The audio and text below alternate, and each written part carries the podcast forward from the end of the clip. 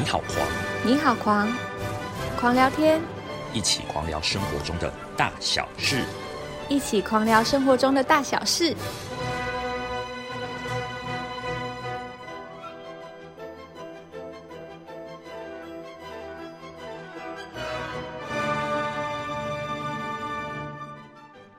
大家安，大家好，欢迎回到狂聊天这个单元。好久没有跟大家见面了，那我是今天的主持人嘎嘎，还有我们的主持人 Sophie。Hello，大家好。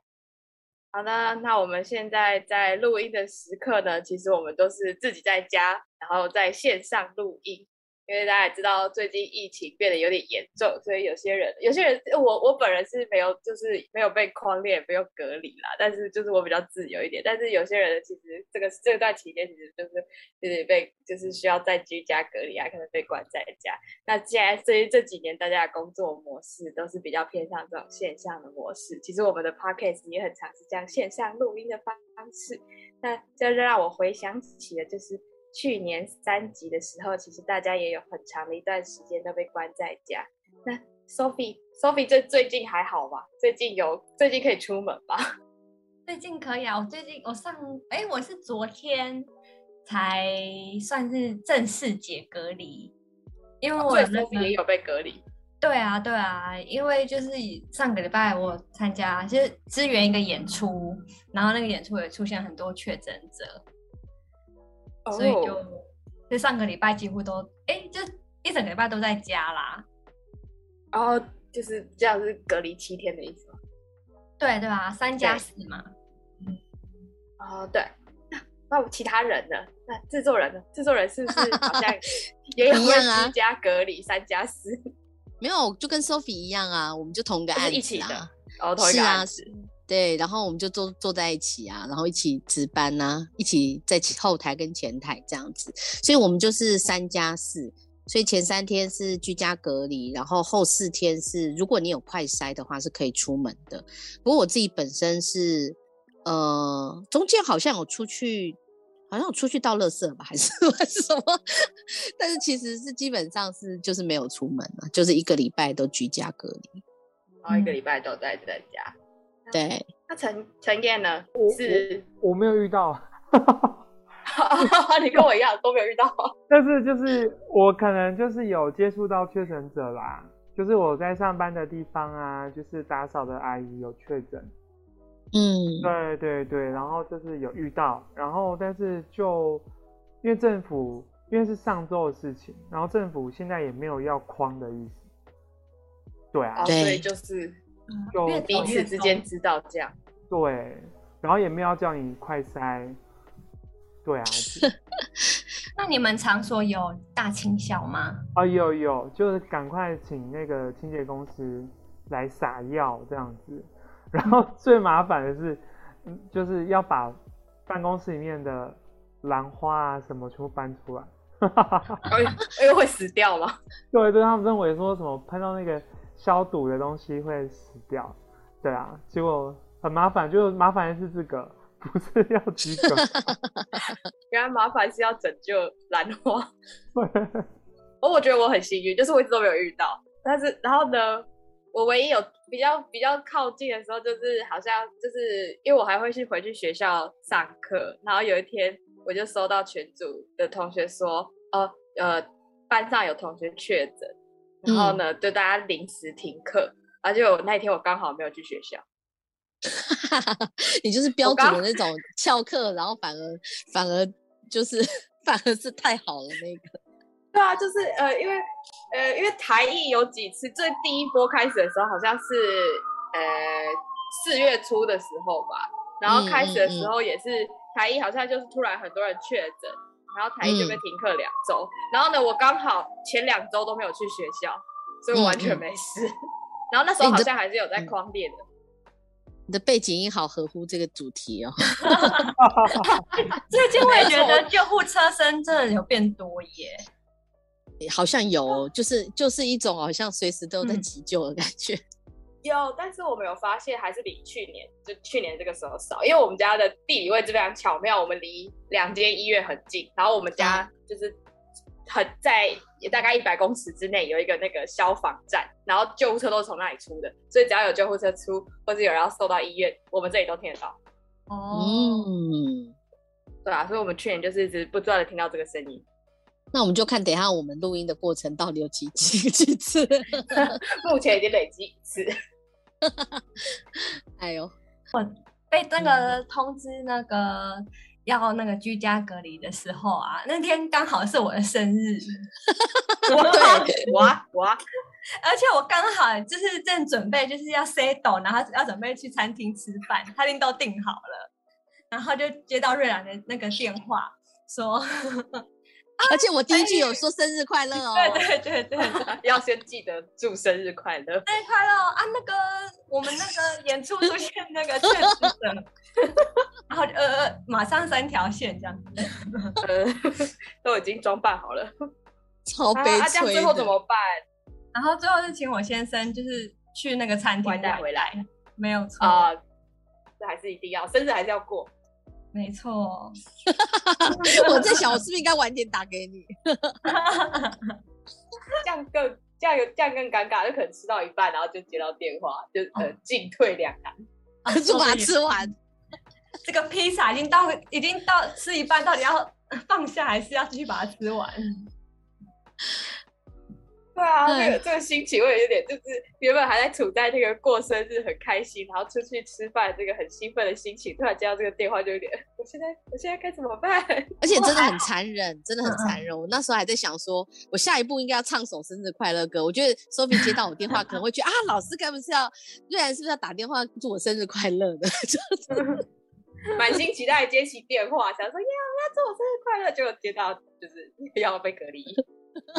对啊，然后然后马挂完电话马上就快塞，不过还好都是都阴性，那就还好，这样子真的是还好。但我一直我一直觉得很奇妙一点，就是我从 就是从疫情开始到现在，从可能从二零二零年开始疫情到现在，我从来没有快塞过，我就一直很好奇那是什么感觉。就是我从来没有被捅过鼻子，我也没有快塞，然后我一直很好奇这到底是什么感觉。到现在都还没有，完全没有啊！就是我都非常巧妙的，我非常巧妙的逃过。每一次的狂烈，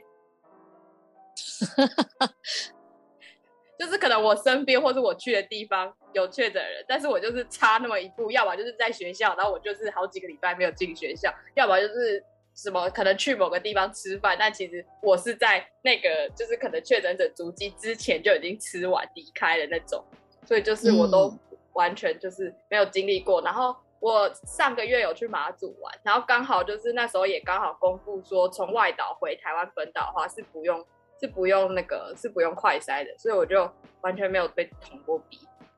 就想说这到底是什么感觉？那你有去排快筛吗？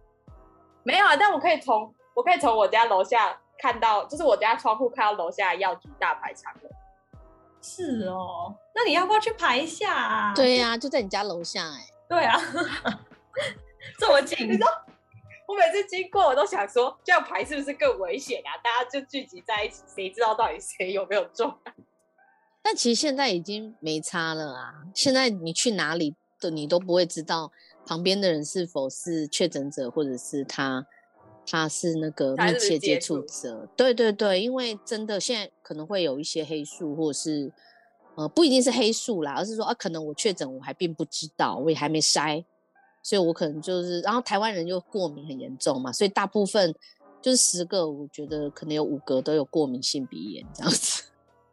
对啊，对，然后所以大家都可能会觉得，哎，可能只是过敏，或者可能只是不舒服，所以你无法判断说是感冒还是过敏，还是真的中了这样，那你必须要快筛才才有可能这样子。但但我超超讨厌快筛的。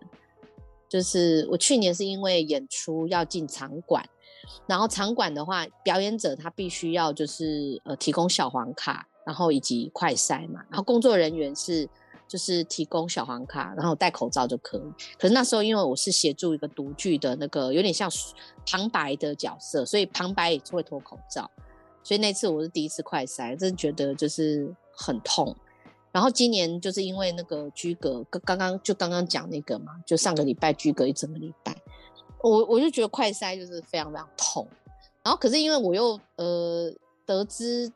就居隔那几天刚好我又身体过敏的很严重，就非常非常不舒服，所以我一直觉得我会不会中了。然后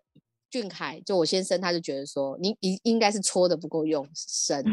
可能是 搓的 不够，就是说你可能就边缘，因为我很怕痛，所以他觉得我可能是搓的不够，所以他就第二次他就帮我搓这样。那我真的是搓到我就直接下快到天堂了，就我的意思非常非常 痛，痛到我觉得我快往生了。然后是打喷嚏吗？那有些人好像会打喷嚏，打喷嚏没关系啊，他是痛到就是反正就是呃又打喷嚏又就很惨，然后但是后来他搓的很深，然后最后其实还是阴性嘛，所以我就觉得应该是我绿病太太就太担心了这样子。嗯嗯嗯，真的会一直打喷嚏，不知道为什么就会这样连打好几个这样。嗯嗯，就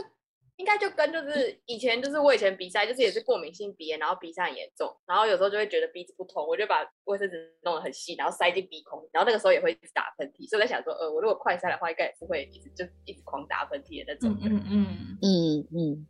不过快塞的棒子好像也也，就是好像是特别硬，跟卫生纸的感觉不太一样。对，嗯嗯，细细长长。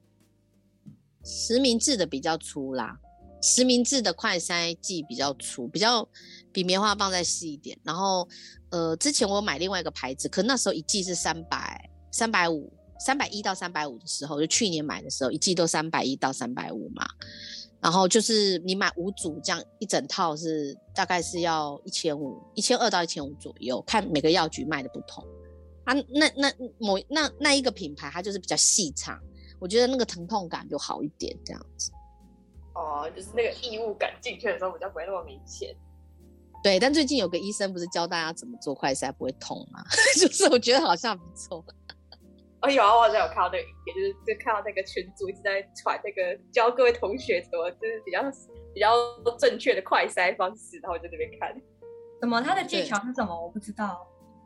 呃，应该说我没有采用他，我还没有采用他的技巧，但是我有看到我一个演员的朋友，他在脸书上写说，他采用那个技巧之后，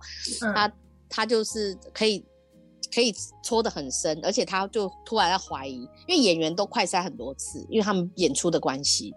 然后他就说他从去年塞到现在，他都觉得他他之前不知道在塞什么，这样可能都没有塞到很正确。他是说你先对的，对，他就说，比如你现在要快塞之前，你的你的鼻子，你就先用手指把鼻子抓，就有点像是抠一抠这样。可是他不是去抠鼻子，是去摸，把你的手指头放在鼻子，摸到鼻腔的地板，然后你就会摸到一个地板，有点像你鼻子鼻腔的地板。然后所以你就快塞剂戳进去，先靠到那个地板，然后用转的，慢慢慢慢的往前进，就不是戳，是。碰到地板之后，好像沿着墙壁这样子 爬行，一直沿着那个鼻腔的通道这样慢慢的的对的，也鼻腔的地板，沿着那个地板往往前，然后就可以戳到很深这样子，然后也疼痛感，就因为他不是用力戳下去。他说为什么一般人会很痛，是一般人是直直的戳，然后一戳到顶就已经怎么讲就会非常疼痛了嘛。所以他他的说法是说他是你先靠着他，然后你就慢慢去寻找。然后越越戳，哎，你会发现，哎，哦，到底了。然后你，所以你就会有点像那个力道也可以抓得很好，这样。这我现在只是用口头描述，但是我自己下一次也要再试试哦。对啊，我我就是看完之后得到得到的想法是这样，就是你其实要沿着，就是你大概大概推测一下你的鼻腔长相怎么样，那个孔洞是怎么延伸的，然后就沿着那个隧道这样进去，就比较不会就是可能一直戳到什么东西这样。对，但我觉得如果快筛会变成日常，就是未来几年就是都必须要快筛啊！我真的 觉得好痛苦，因为我觉得戴口罩的话，就是刚开始会不适应嘛，会觉得说啊很热啊，或是有人戴不住啊。但我觉得戴口罩它毕竟就是只是覆盖而已，可是快筛真的是，我觉得你你会很想逃避它。你也有快筛过吗？有啊有啊，我有快筛过。对啊，我也是去医院做。那个那个算吧。你是去医院？有啊，我医院有做过一次。是 PCR 吗？PCR 是也是同样的东西，对不对？一个道理是一样的。我没做过 PCR，不知道。我也没做过 PCR。就是没有没有可能一样吧。对啊，我有我有被戳，我自己有用过一次，然后去医院有用过一次。我觉得那就很像，就是那个吃到水啊，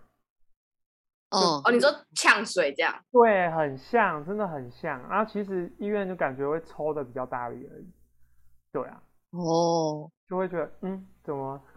真的是真的是，就像就像刚才大家说的一样，就是现在走在路上，真的有时候都不知道，你可能下去倒个垃圾，你也不知道旁边倒垃圾的就是可能就就是可能是就是是确诊了，然后变有然后身体变好了，就是有好转了，或者是就是他可能是同住的家人中有人确诊或什么之类的。对啊，但现在真的就是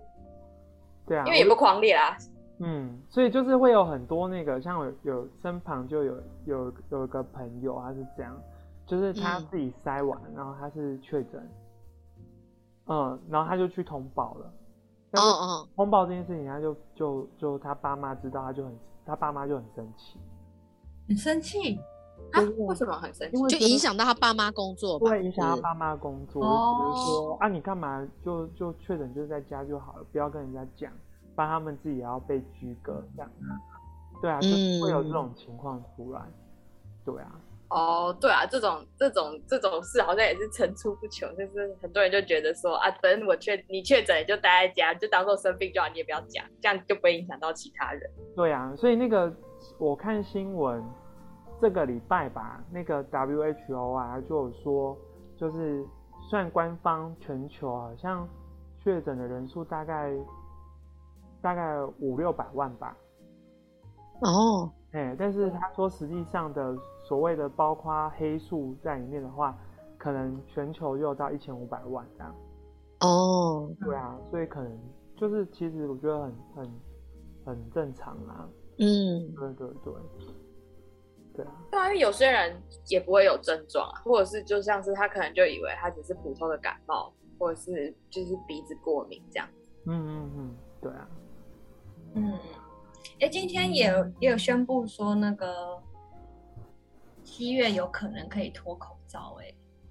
哦，对啊，我今天也有看到新闻，你们觉得你们会脱口罩吗？什么？他应该有一些条件吧？没有给条好像件，户外外户外活动，但他公店园变成是公园不用啊，但是密闭的空间还是会要。了解，但他就一步一步，因为之前不是说运动就已经可以不用戴口罩啦，嗯运动就是，对尤其对啊，所以我觉得就一步一步了，就是像像我就觉得你你都可以说在走路，你就说哦我正在运动，就是说 你现在比如说对你现在如果在路上散步，对不对？别人说啊你怎么没戴口罩，你可以说啊我在运动啊，所以其实这个已经。就怎么讲，就是就算他七月说大家户外可以不用戴口罩，其实跟现在我觉得是差不多的啊。对啊，就是看。但我真的觉得可以边戴口罩边跑步的人，就是边戴口罩边运动的人，超级厉害。我有时候在就是公园散步，我还是会乖乖戴着。但是我看到有人在慢跑，然后戴口罩，我就觉得哇，这个人好厉害啊！他觉得他真的呼得到气吗？所以，所以演员排练很辛苦，就这样啊。他们就之前要戴着口罩排练，然后就会很多人戴不住，可是戴不住还是得戴这样子。对啊，但但现在现在就慢慢调整了啦，嗯，但我真的觉得这一次，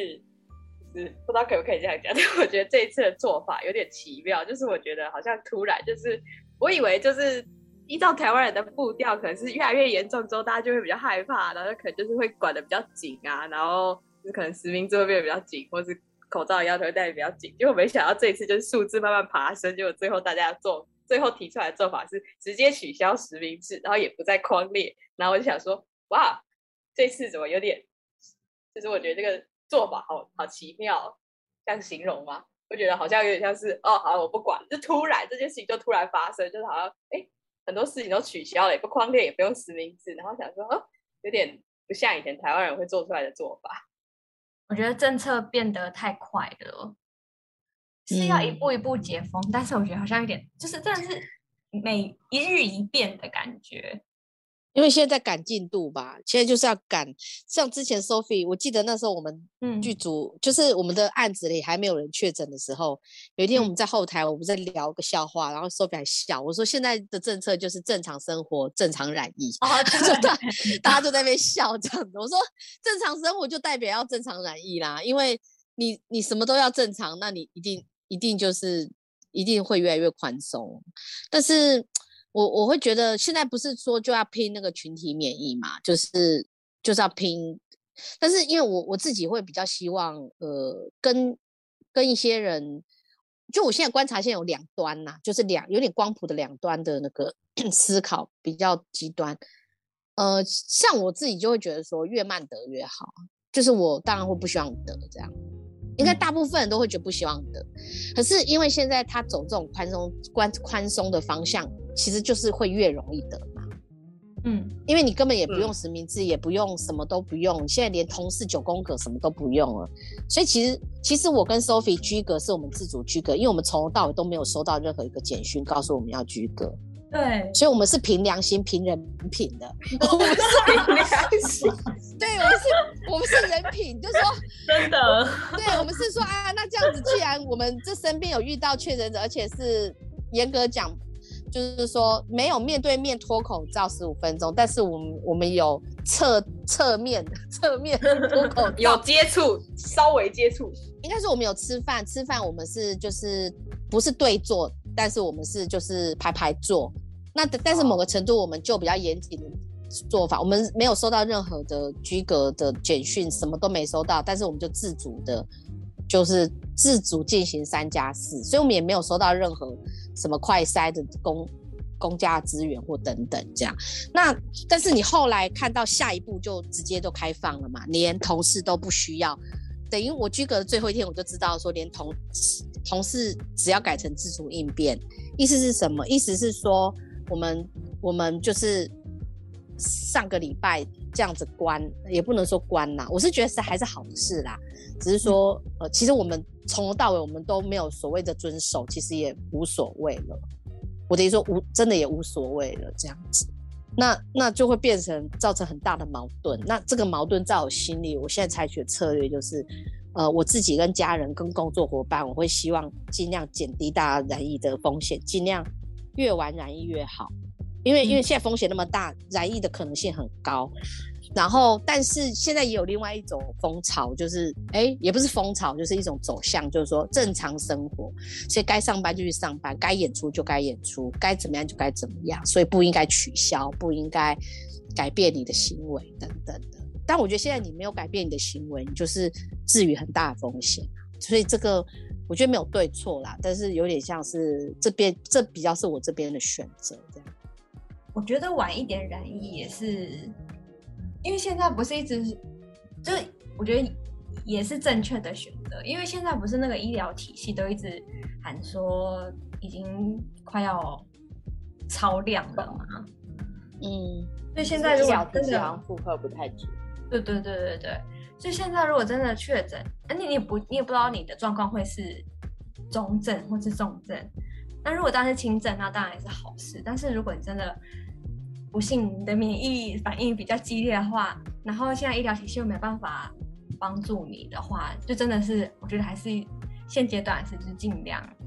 能保护自己就先保护自己。对呀，所以这样就会形成现在大家在做事的准则上，我觉得稍稍比较辛苦，我觉得会是这样。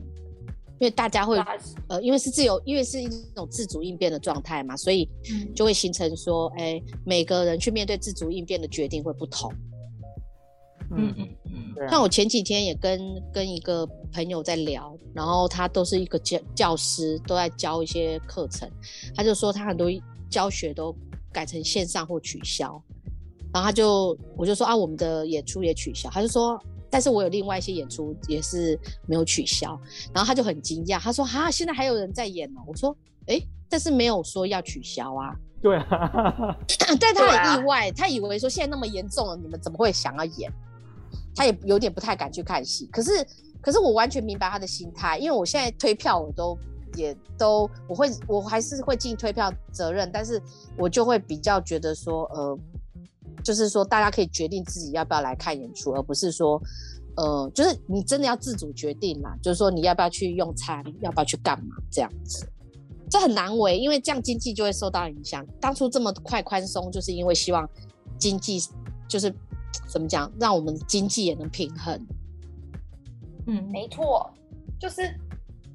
好像是疫情刚开始的时候吧，反正那时候那时候场馆还在运作，就是二零二零年刚开始，还没有到这么严重的时候。我记得那时候演出有些演出还是有照旧，但有些演出就是有赶快取消或是延期。然后那时候我就有听到有一个观众说：“怎么演出这么严重了？你们还要继续演？”然后我们当然回复观众就说：“哦，这就是我们还是有让演出继续进行，或者就是一些比较官方的说法。”但我那时候就想说：“嗯，可是你还是照旧在工作啊，就是对对你们而言，你们做的这件事情是你们看戏可能是一种休闲，但是对演员或是艺术工作者，这这是他们的工作，就是变成说我那时候的矛盾点是：呃，你们也可以工作，那。”这也是我们的工作，但我们只是在执行我们的工作，变得好像疫情来，然后我们就会首先没有工作。虽然这件事情是事实啊，但那时候就在思考这个点，就说嗯，但同样大家都是在工作，变得好像我们的工作只要碰到疫情或是碰到什么事情，就会率先被淘汰掉。理解，但是它现在变成是说，现在场馆没有要封闭，场馆如果有确诊者都是进行清消，然后所以它概念上我觉得比较会是说。观众自己会去从市场上，就跟内用一样，可能就会减少内用，变外带这样子。然后我觉得从场馆的角度，就是呃，现在文化部或者是一些政策的逻辑，为什么不让场馆或者是一些关闭，也是说不能去剥夺就是表演术工作者的工作权，或者是呃，我们可以正常跟工作跟生活的权益。我认为，我认为目前是这这样子的一个，我感受到是这样的一个政策方向。但是这边又形成另外一个难为，因为那个难为就是说，因为观众也确实因为这样子宽松跟疫情现在的一个高涨，所以大家也有点不太敢进剧场，包含工作人员也有点怕怕的。但也我中间也有一些工作人员是完全不怕的，就觉得哎也没什么，大家不要太担心，就是就是呃就染到就是正常，就是感冒而已，就是像流就是就是。就是就正常就休息就会好这样子，就是比较嗯比较就我我就应该说我们不要恐慌啦，但是呃也有一些是没有没有那么担心，觉得还是可以正常生活的，所以现在就会变成我觉得有点在如果像我从一个剧剧场的经营者来讲，在规划活动或者是一些考虑，就会需要考虑比较多，嗯。嗯嗯。所以我也发现大家的应变方式也都蛮厉害的，因为像那个哎，最近上礼拜吧，那个卡米蒂战一班有来威武营表演嘛，嗯嗯，然后那个其中一个那个东区的啊就确诊了，哦，然后就立刻叫大可爱来来替补，好像演演出前一天才去台湾换的这样子，我觉得哎。赶快应变！对啊，我觉得哦，好厉害哦，所以我觉得也是那个大家应变的情况也都蛮蛮不一样的。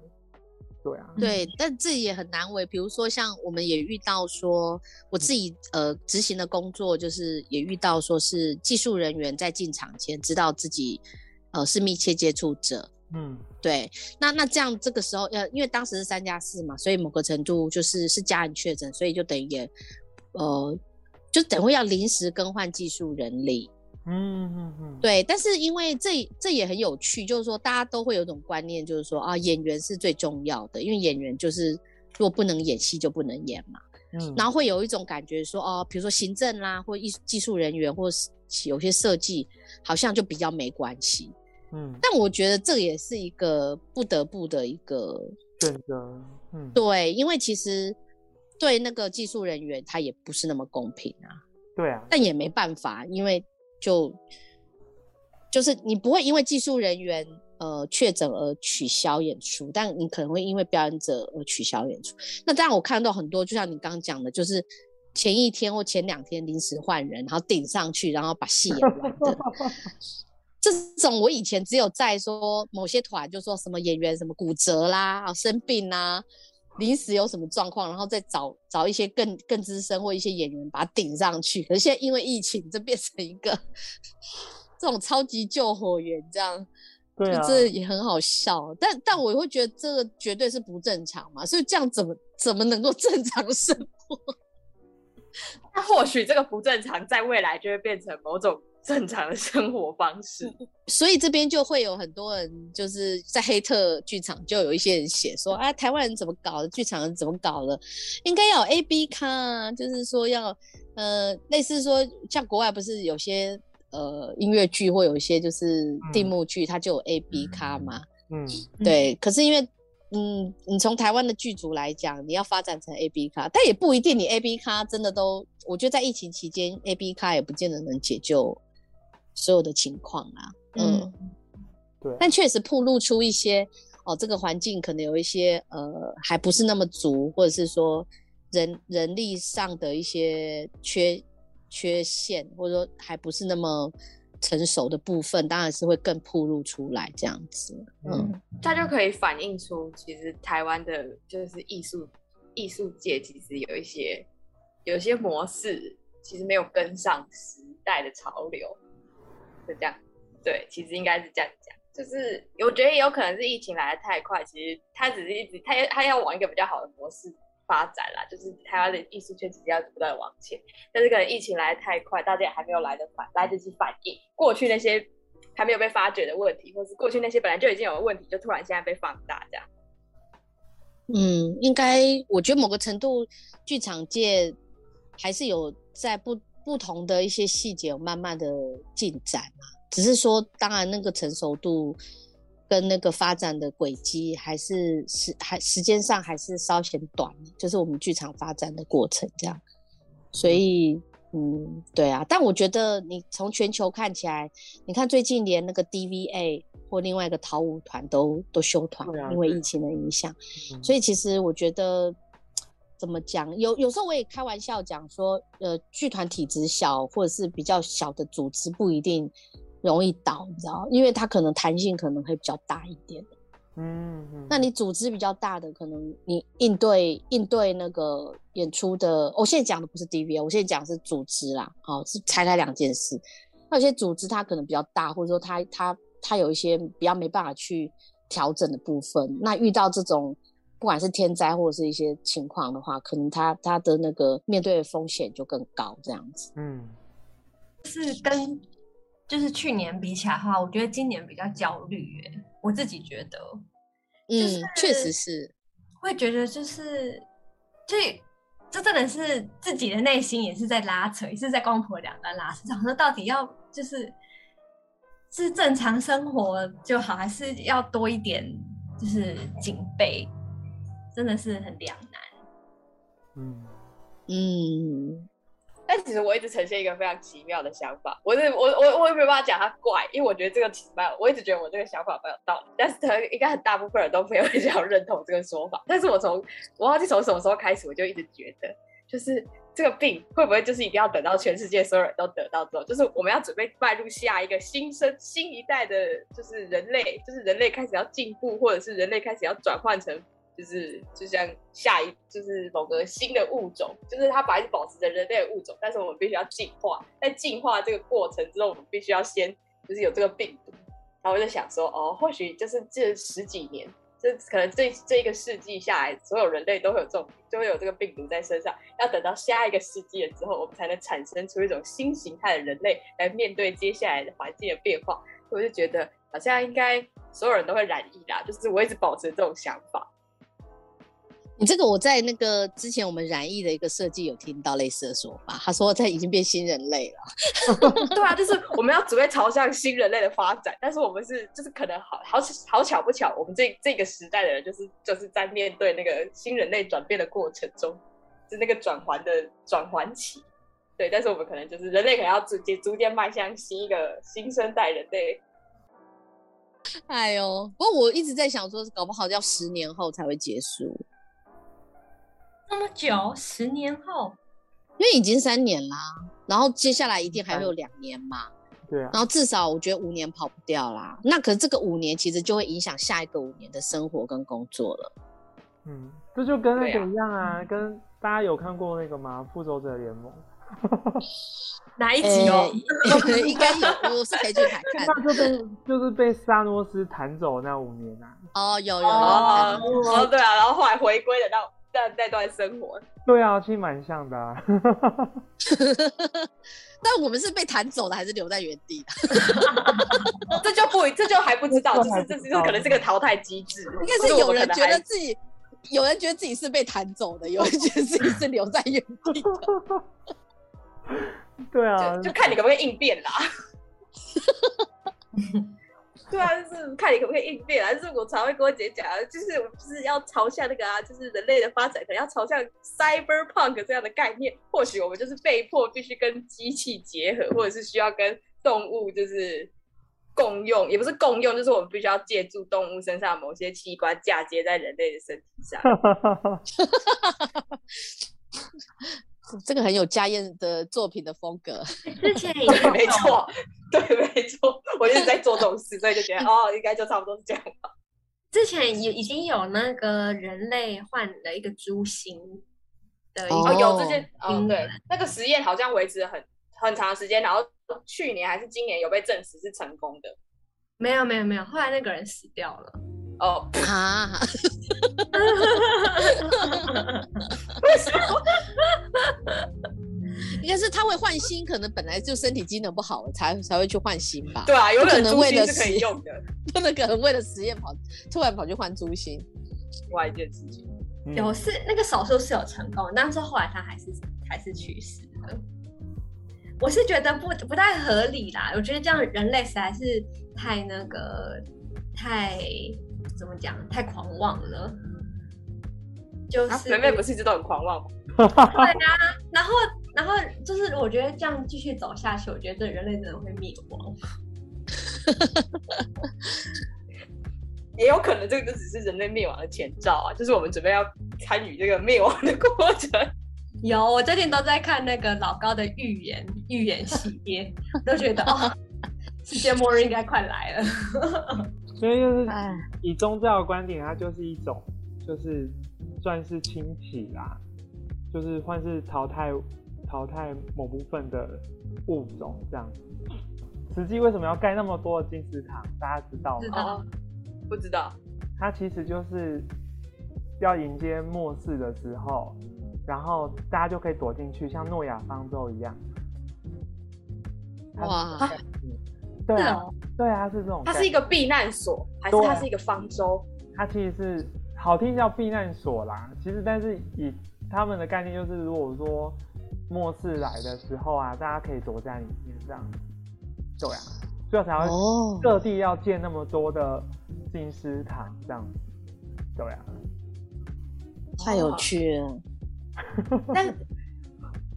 我完全不知道啊，我以为他只是要感化人的地方，没有，而且 我以为那个地方是让你就修身养性、感化你。没有，而且大家其实去看哦，你如果去哎、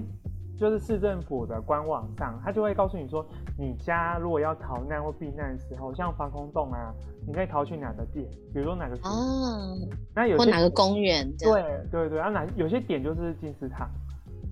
对，哦，对对对，它是有这些作用。